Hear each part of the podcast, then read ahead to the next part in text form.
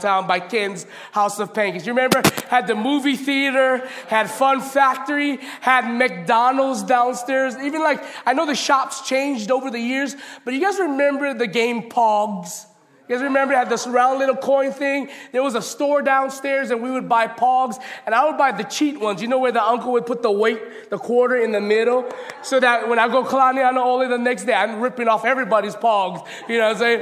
You know, you guys remember those shops? What about like, uh, you remember, you guys remember when Cosmic Cones used to be Dairy Queen. You guys remember those days? You remember when Crest Theaters was the hot spot in the 90s, right? I remember my dad and I watching Selena in 1995 by ourselves. There, we were the only two Kanaka males in there, all right? Everybody else was girls. And when Selena got shot, everybody cried, even us two Connies in there, okay? You guys remember Crest Theaters was the jam. It was awesome, right? What about you guys remember the old, listen to me, the old Keaukaha Blue Gym? Anybody remember? You remember every Friday night during football season, we would have the dollar dance, right? That, I mean, that's when it went down. Let me tell you something all of us six year old to 18 year old was getting groovy back then. You know, the way we used to hook up was all the football boys would be on the wall, this side of the wall, all the cheerleaders would be on that side of the wall, and we'd be, we'd be like eyeing out the, we would be eyeing out the friend that we like, we like the person next to. So come, come, come, talk to me. Come, well, tell your girl, come, come, we'll talk. We never had page, we never even had pages because it was too young, you know, never had a cell phone. Man, that was the days. I mean, I mean, talk about learning how to sin. Talk about bump and grind. Us Hawaiians created that at the Dollar Friday night dances at Keaukaha Blue Gym, right? Uh, how many of you remember the in the early 90s when breakdancing became cool again, right?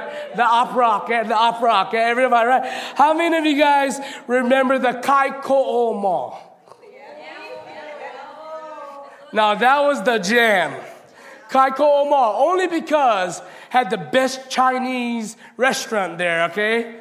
It's not the same today, but Chang's was the hot spot after football practice. I promise you that. Five dollars, you get a big plate to eat. All right, you can eat them the next morning too if you get leftovers. But and then and then back in the day, later in the '90s, uh, Kilcar gyms they stopped. The dancing was too, you know, us, we're getting 15, 16, we're too cool for the Kilcar dances. So they started this thing called Phase One and Phase Two. You guys may not even remember that. And that's where all the scraps went down, bro. You went to Phase, had dancing, had karaoke, had um, what else had had arcades in there, but all the fights went down right in the parking lot at phase one. Uh, and, and what happens eventually it became the government building, being the new courthouse, and that we know it today. Let's go on. How many of you remember the old McDonald's across from Haili Church? Right? It's still there, right? Nobody's gonna rent it. Ohana Church, thank God for wisdom, we almost got the place. And then when we saw the sewer issue, God said, Aole, bro. Uh, so thank God we didn't go. How many of you know where the new McDonald's is right now? How many of you remember Western Auto over there? Right? When we used to get our part, we didn't have O'Reilly's. We didn't have Walmart, you know, till later on. I mean, Western Auto was the place to be. How, how many of you remember the old Saddle Road, right? Now, not, not the 30 minute drive today, guys, okay? Generation, you don't know the old Saddle Road. I mean, when you had to go to Waikii Ranch to get to Waimea, then come down all the way from Waimea, man, you guys don't know that, right? What about the old general store at the Arnott's Lodge where Keaukaha is? You remember every, if you got kicked out of that store, be honest and raise your hand. Yeah, Uncle Will, I'm with you. Four times I got kicked out of that store for something I never do, you know? All right, that's the yeah, man. That was the jam back in the day. What about if you guys grew up in Papaikou? What about the old Yoshiyama's General Store? They had the best hamburgers deluxe over there. What about hey? Remember Pinkies? How many of you guys remember Pinkies? Right, that was the jam. Oh, let's go. The old Hilo Bowling Alley, right? I mean, we didn't even have digital like how everybody, even Volcano has digital scoring. We still write it down even to the day it shut down five years ago, right? What about, what about the old Prince Hill Woolworths? Anybody remember Woolworths? right? Anybody remember uh, Champ Sports, right? Champ Sports, it just closed down a couple years ago. How about Hilo Hattie?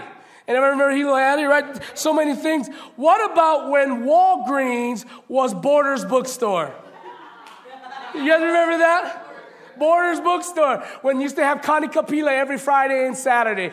We, you know what us Hawaiians would do? We'll read everything we can and put them back so we don't have to buy them. You know, that's why Walgreens are there today, right?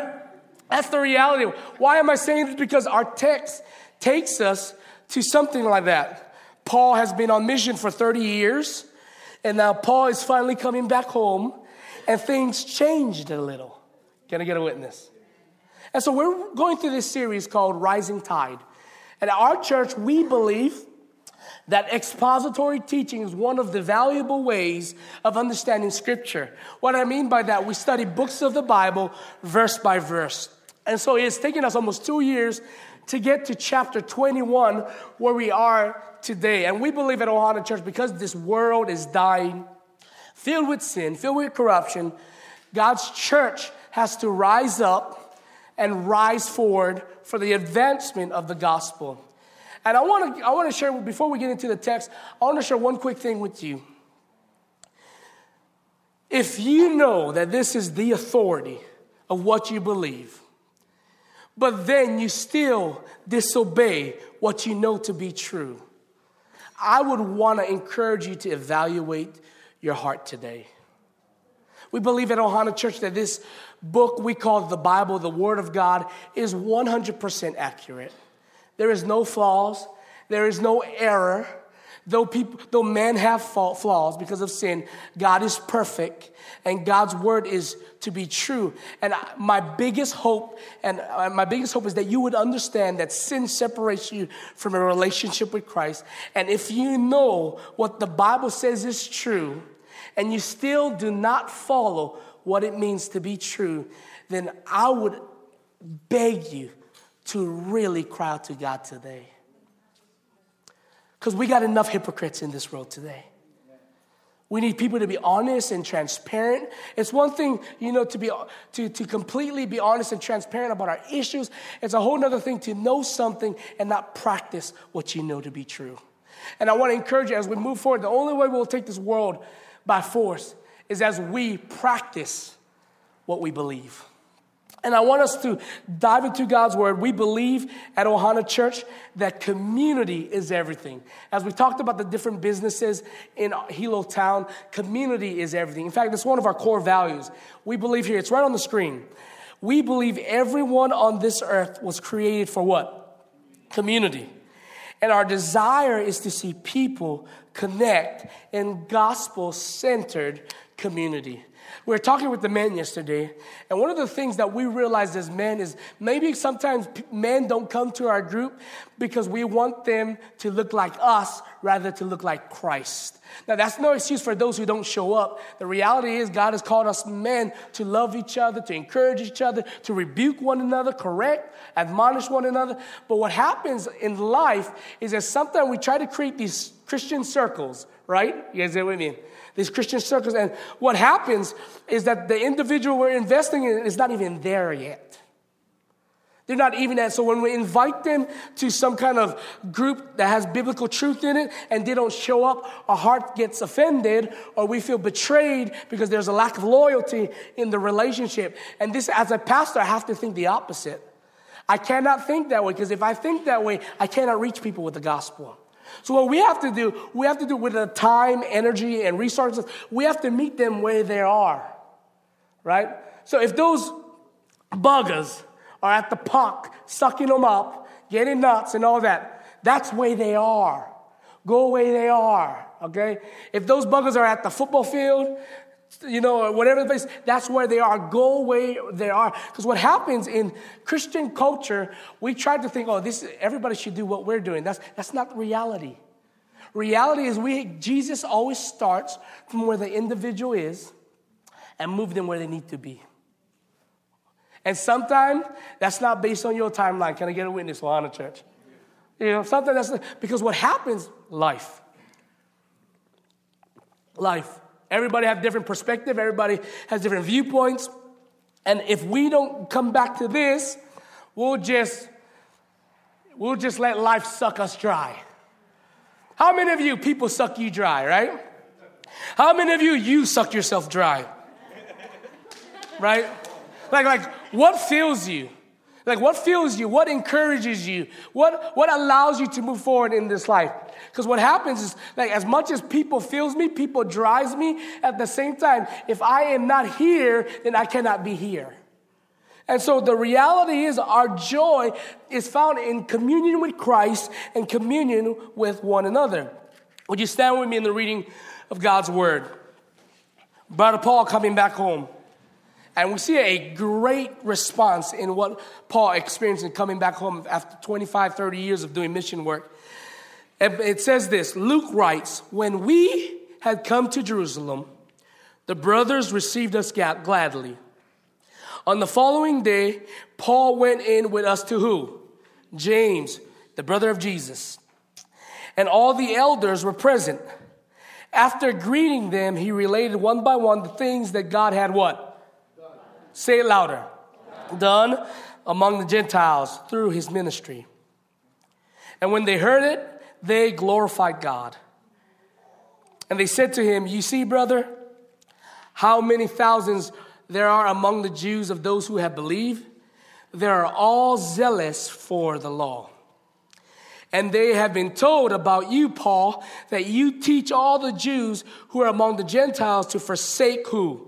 Moses, the teachings of Moses, telling them not to circumcise their children or walk according to our customs. What then is to be done? They will certainly hear that you have come do therefore, Paul, what we tell you to do. We have four men who are under a vow. Take these men and purify yourself along with them and pay their expenses, so that they may shave their heads. Thus, all will know that there is nothing in what they have been told about you, but that you yourself also live in observance of the law. But as for the Gentiles who have believed, we have sent a letter with our judgment that they should abstain from what has been sacrificed to idols and from blood. And listen to this text and from what has been strangled and from sexual immorality. Then Paul took the men, and the next day he purified himself along with them and went into the temple, giving notice when the days of purification would be fulfilled and the offering presented for each one of them. God, so much clarity needs to be clear today. And we don't need more information. We need your spirit. Spirit, give us utterance, free any guilt or shame that is in our lives. Help us to articulate and clarify what these truths mean in your text. And Father, more than just trying to put on a show on Sunday morning, would you inhabit our sacrificial hearts today. We're not here for a show. We're here to honor you and to be cleansed by you. Purify us as you purified Paul and these four brothers in Christ. We love you. In Jesus' name we pray. God's Ohana says, Amen. You may be seated. We see two things and we'll be Paul, but the two things we see is number one, we see a joyful welcome. I want you to look at verses 17 and 20. After many years, 25 to 30 years, some scholars got in between. But 25 to 30 years of Paul from his conversion day all the way till now, we see 25 to 30 years of Paul being gone from his hometown of Jerusalem. And when he arrived, there was a joyful welcome. The brothers, the Christian church, of Jerusalem welcomed them with open arms. And you might say, what was the great welcome? I mean, 25 years being gone. Why was it a great welcoming for Paul? Well, there's two answers to that. The first big answer is that the gospel went further than what Paul, eh, what these Christians expected it to go. The gospel went as far as into Europe at this point because of Paul. Number two, everything Jesus promised Listen to me. Everything Jesus promised 30, 35 years ago is coming to pass. And so the brother of Jesus, what's his name? James is mentioned in the text. And James is very excited because if there's anybody that knew the heart of Jesus, it would be his brother. Right? His brother. His brother is excited. James is considered the leader of the New Testament church in Jerusalem. And let me remind you what Jesus said 35 years ago. He said this in John 14, 12. Truly, truly, I say to you, this is Jesus speaking, whoever believes in what? Me. Say it out louder. Me. Will also do the what? Say it like you mean it. That I do. Listen to this verse. This is powerful. And greater works. Let's stop right there. The Son of God, the risen Lamb, the Savior, God in the flesh, says this about y'all. And greater works than these will you do or he do because I am going to the Father. What Jesus is saying is that my time is up. I'm being crucified. I'm going to raise from the dead. I'm going to spend 40 days with you on earth, as we see in Acts chapter 1, verse 3 and 4. But I got to go to daddy. I got to go to the Father. Why?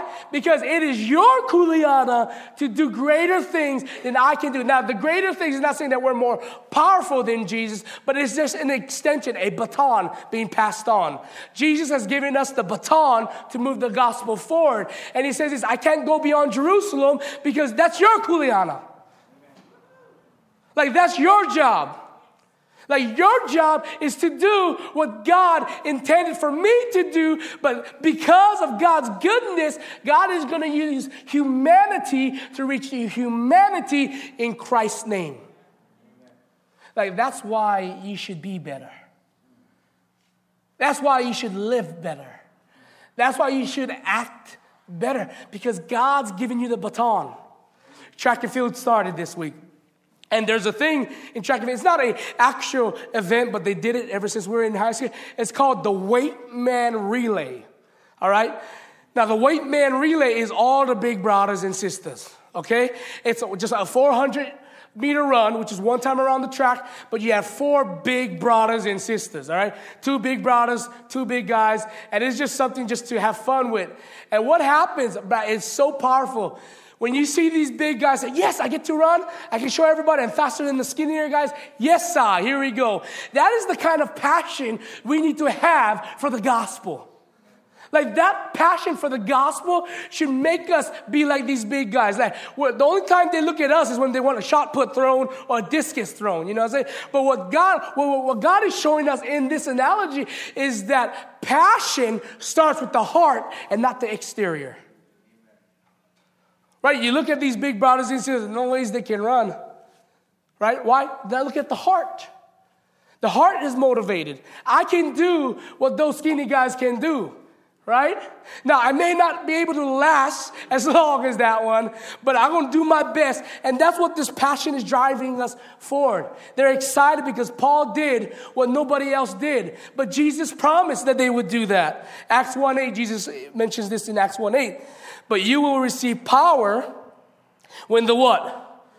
Say it like you mean it. When the Holy Spirit has come upon you. And you will be my what? Witnesses in where? Jerusalem and in all Judea and in Samaria and let's say this, and to the end of the earth. That's why they're excited. That's why there's a, wel- a, a joyful welcoming for Paul, because Paul is living out what Jesus promised he would do through us. What? You, you've reached the Gentiles all the way in Macedonia? Brother, you know what goes on there? Yep, the gospel is being reached. Why? Because what God says he will do. Look at this uh, uh, application. If God has promised something, say it with me. If God, it's up on the screen. If God has promised something, he will what? Now say it like you mean it. One, two, three. If God has promised something, He will do it. Like that should jack you up. Like that should make you, oh, God, Lord, you promised me this. You're going to do it, God. You're going to do it. And the only reason God would probably wait till He do it is because you are cutting off fellowship with Him. Like God will do it. Like God will absolutely do it. But sometimes we're going to have to go the long way to see it fulfilled because of our lack of kuleana. our lack of responsibility. The God, listen to me, we're one repentance away from God doing what He said He would do. We need to repent. We need to trust in Christ. If God has promised something, He will do it. God does not lie. He is God. He is always, He always does what He says. And listen to me. If you ain't getting on board with Him, that's okay. He'll move you aside and get it done anyway. There's other means. There are other people. And there should always be a response of celebration when God does what He says. The way we're going to grow together as a church is doing exactly what Paul just did. Paul is celebrating with the brothers all that God is doing. This joyful response is what our Sunday gatherings, our, our Ohana groups, anytime we get together, this is what our gathering should look like. In our text today, the word for celebration that we see in our response to God's goodness is the word glorified. The word glorified, the Greek word for glorified is doxazo. Doxazo means to honor, to bestow honor on someone or something. So when they say that they glorified God together, they're saying this they're making much of who God is. And we can look at our life and we can evaluate our life and say what we make much of. Did you know that making much of your children can be a sin? Did you know that making much of your spouse could be a sin? Did you know that making much of your church could be a sin. Why? Because above all else, the only one that deserves credibility of our affection and our attention is God. Luke 14 talks about the cost of discipleship. And he says, You must hate your mother, your father, your sister, your brother when it comes to me. And now, as, as teachers of the word will say, Oh, he didn't mean, Jesus didn't really mean hate. No, he meant hate. He means what he says. And what he's trying to compare is that compared to your relationship for me, nothing compares to that. And so when we look at this, our joyful response to God is in direct connection in what God promised he would say he did. You know, I grew up in an old, old Pentecostal church. My dad was the kahu. And every Sundays, we would have testimony time. Anybody remember those times if you grew up in church?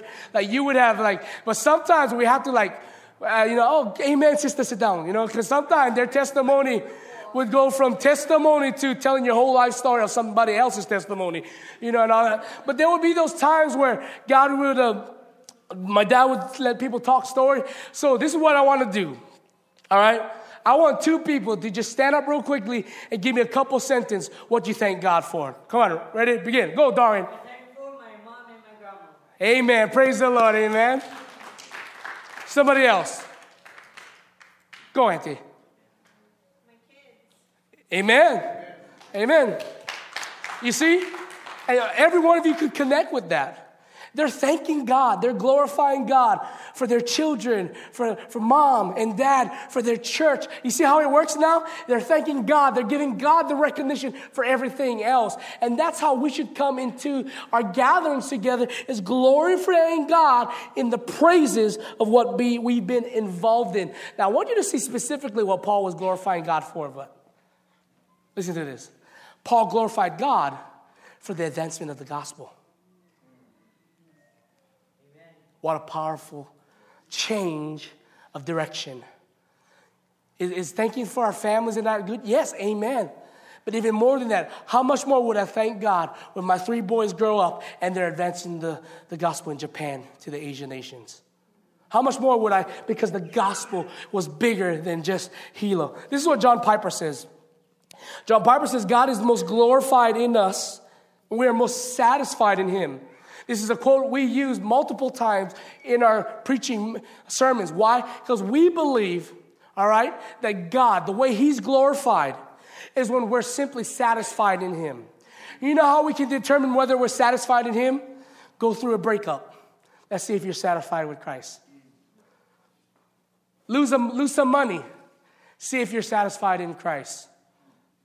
Lose a life. See if you're satisfied in Christ. Lose your business. See if you're satisfied in Christ. That's how we can measure. Paul is saying, Man, I've been beaten, I've been shipwrecked, I've been beaten again, I've been shipwrecked again, I had stones, I've been left for dead outside the city of Philippi, and still to this day, I'm satisfied in Christ. Are you satisfied in Christ? Our, our satisfaction is Christ, all right? In Christ is poured out through our glorification to Christ. Like, how do we respond to God in our satisfaction for Him? God, you're good. From the rooftops, we proclaim, You're good. God, your love is amazing. Despite what I just went through, you are awesome. You are holy. You are just. You are wrathful. And you're perfect. Like that is what it means to glorify Christ. No matter the cause, no matter your issue, God is glorified, right? So we see a joyful welcome. Number two, and we'll be Paul, we see a Jewish warning. A Jewish warning. When we see our text, you guys got to understand Jewish religion, Orthodox beliefs, and Jewish culture and context. We see in our verses today, specifically verses 20 to 26, not everyone was excited about Paul's arrival back home. Not everyone. Hey, that's same for Lane and I too. We came back home. The first thing our friends did was put, put a big paina on for us down at Four Miles Beach. And then most of my friends' girlfriends hated me because what Christian, what the Christian message stood for, and they would test me. And uh, not everybody is excited when Christians come in their life. Why? Because the gospel offends people. But listen to me the gospel may offend people, but you don't have to offend people. Does that make sense? Where you come in is you love them to the beauty of the truth of Christ. A Jewish warning, we see in these verses that Paul is saying, ah, uh, Paul is being told by his Jerusalem brothers, not everybody's excited about you, bro.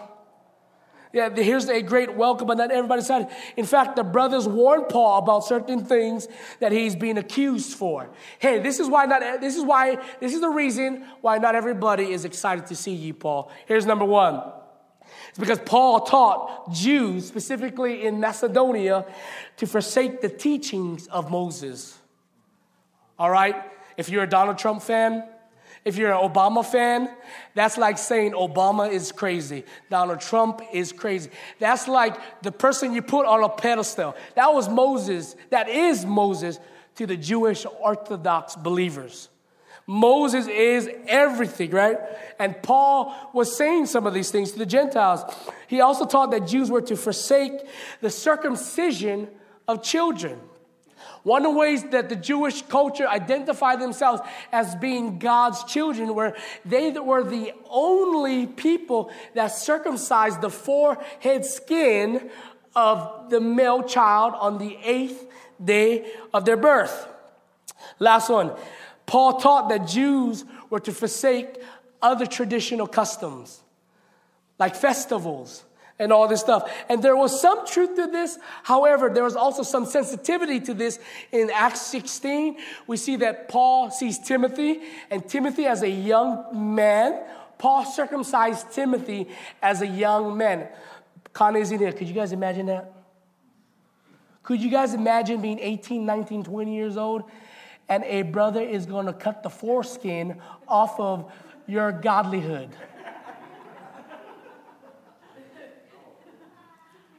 So there was some sensitivity. Why? Because there was a lot of Jews where Timothy lived, and one of the ways Timothy was going to reach Jews and have a platform to share the gospel was by the custom that God instituted in the Old Testament. And that's the fight. Then why would God do this in the Old Testament and God wouldn't do this in the New Testament? Because the Jewish people was the starting platform for the peoples of the earth. Are you with me? What happened in the Old Testament is that they did rituals and tradition that pointed us to Jesus, but it was still not fulfilled apart from Jesus. That's why when you, if you read the Old Testament and all you see it is characteristic flaws and all this stuff, but you don't see Jesus in it, you're missing out on the stories of the Old Testament. There's Jesus in Genesis, Exodus, Leviticus, the prophets, the Songs of Songs, the minor prophets, the major prophets. Jesus is all up in the Old Testament. The only problem was salvation wasn't fully complete until Jesus died on the cross for you and me. Are you with me? There is truth to that. Now I know why nobody's sitting in the front because I spit a lot. Sorry. Okay. And that's what's happening. This was what we must make very clear. All right? Traditions that point us to man made responses is ungodly. All right? This is the way I look at what Titus says. Titus says, This is how we are saved. He saved us. Who he? Who is he? Jesus, God, right? Titus 3 5 says, He saved us not because of works done by us in righteousness, but according to His own what?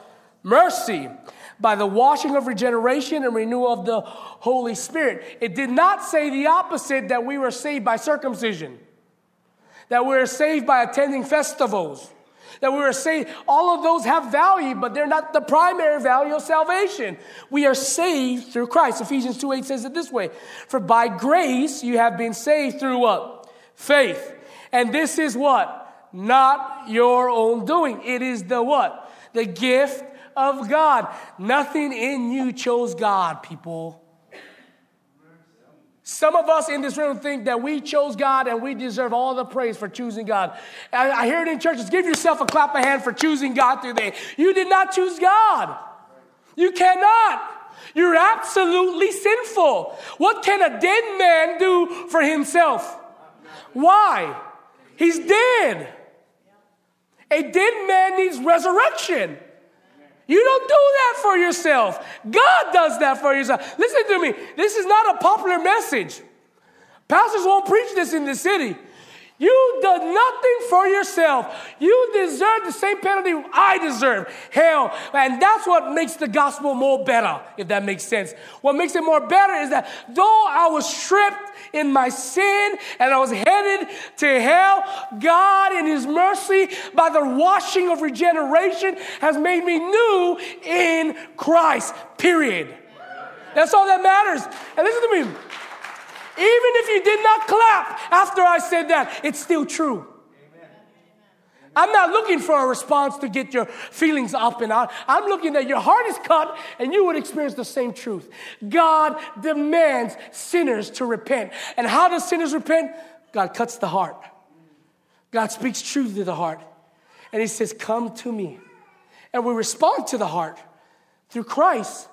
And there's so much bad theology in our city today that if you would only do this, God would love you more. Bull. You can't do nothing at all. Circumcision will save you. My, my little boy is not circumcised.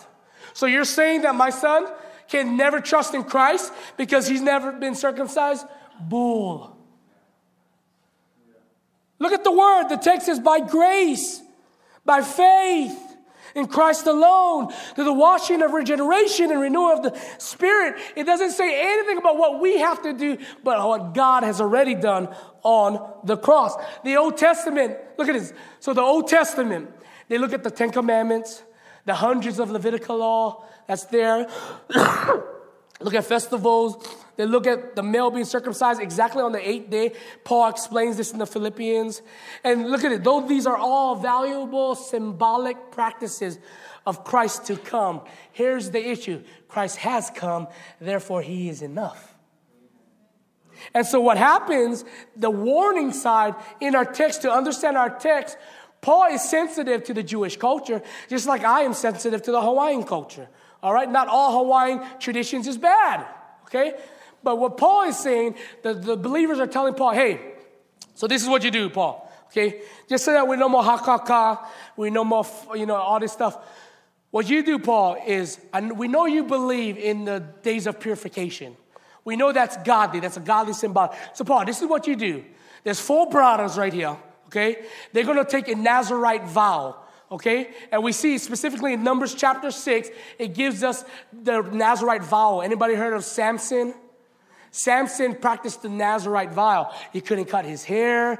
You couldn't touch dead things. You could only eat certain things. And this is what this is what it means to purify yourself from the world. Paul, you do this with the four brothers. I think you'll be good. And after the purification, you'll shave your guys' hairs off. Now we don't know much about what that means because the Bible's not clear on that. But the reality is, Paul went through that.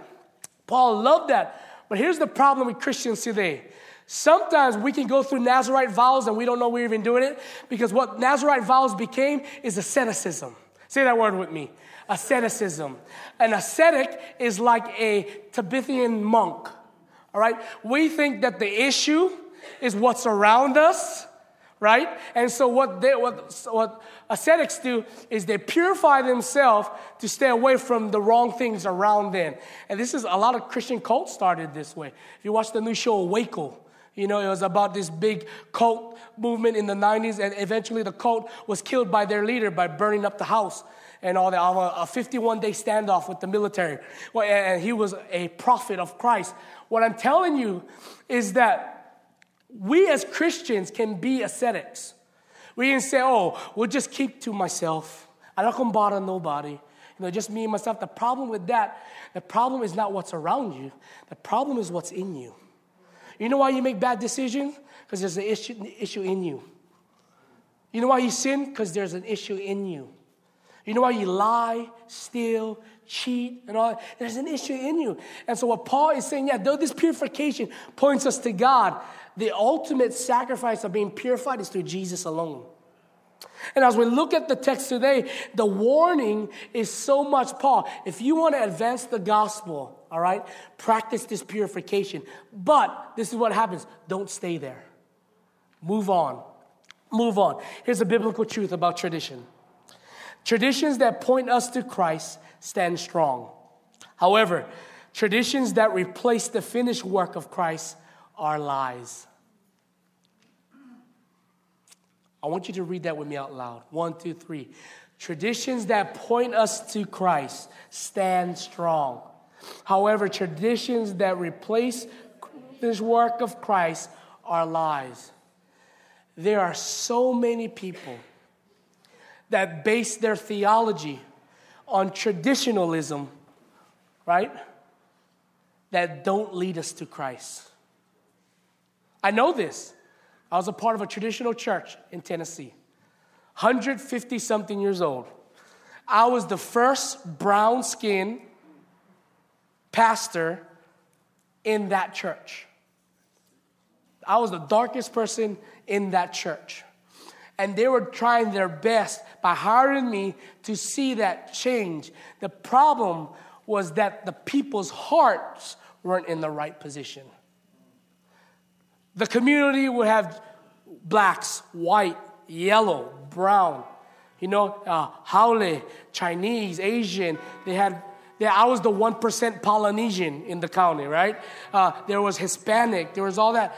But the reality is, the whole reason why they were white, well, they went through a time of civil war. That was part of their context and culture. You know what happened in the next year and a half? You would see the, the population of 99% people in our church of whites come down to 85%. Why? Because hearts were starting to be changed.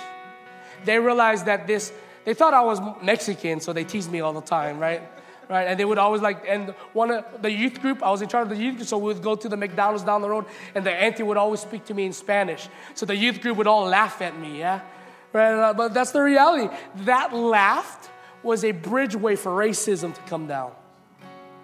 Does that make sense? Now, we live in a culture here in Hawaii where we accept all races, right?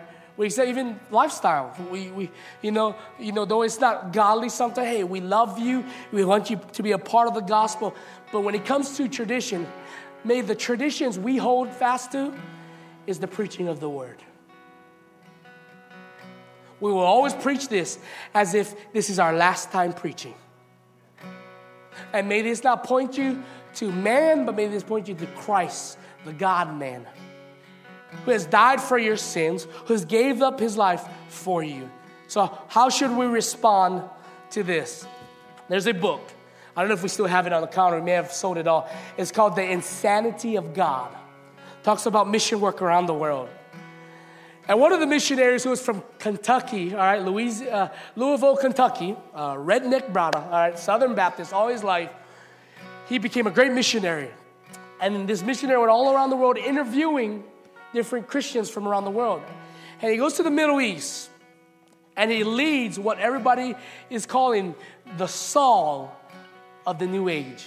Saul is Paul that we just read, and Saul's main role was killing blasphemers of Christ. Uh, uh, and so what happened, Saul eventually became Paul. Well, this same guy in the Middle East was saved by the gospel of Jesus Christ.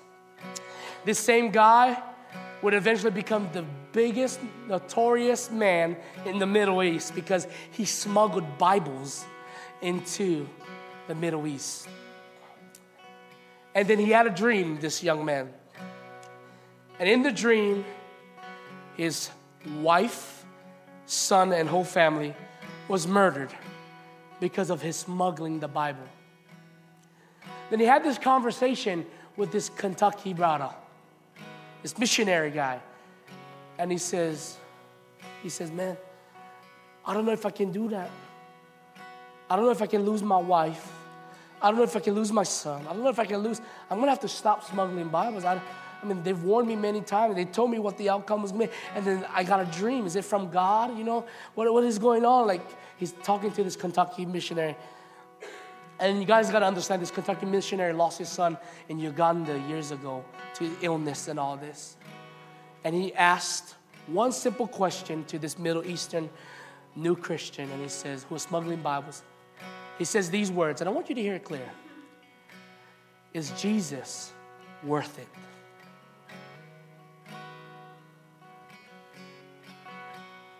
Tears begin to come down this Middle Eastern Christian's heart, eyes. He begin to get broken. Because when the brother says, Is Jesus worth it? He knew what he meant. Is Jesus worth my wife? Is Jesus worth my family? Is Jesus worth my own life? And what happens is this Middle Eastern guy embraces this Kentucky missionary, and they're holding each other. And today, we know because of this Middle Eastern guy, Iran, which is the most persecuted nation in the world for Christians, is the fastest growing Christian nation in the world because people who says, Jesus, you're worth it. So I ask you, is Jesus worth it? Is Jesus worth it? If Jesus is worth it, would you lay down all your cares on Him? Would you cast your burdens on Him today? Would you just come to the altar here? We wasn't even gonna plan this, but come to the altar. Ask God, you're worth it. Take this from me. Today I'm going to live differently because Jesus, you are worth it. So I'm going to pray for us. And whoever wants to do that prayer with me, there's no, there's no power in prayer, but there's power in Jesus. And that's where prayer comes to, to connect with Jesus. If that's you, would you come to?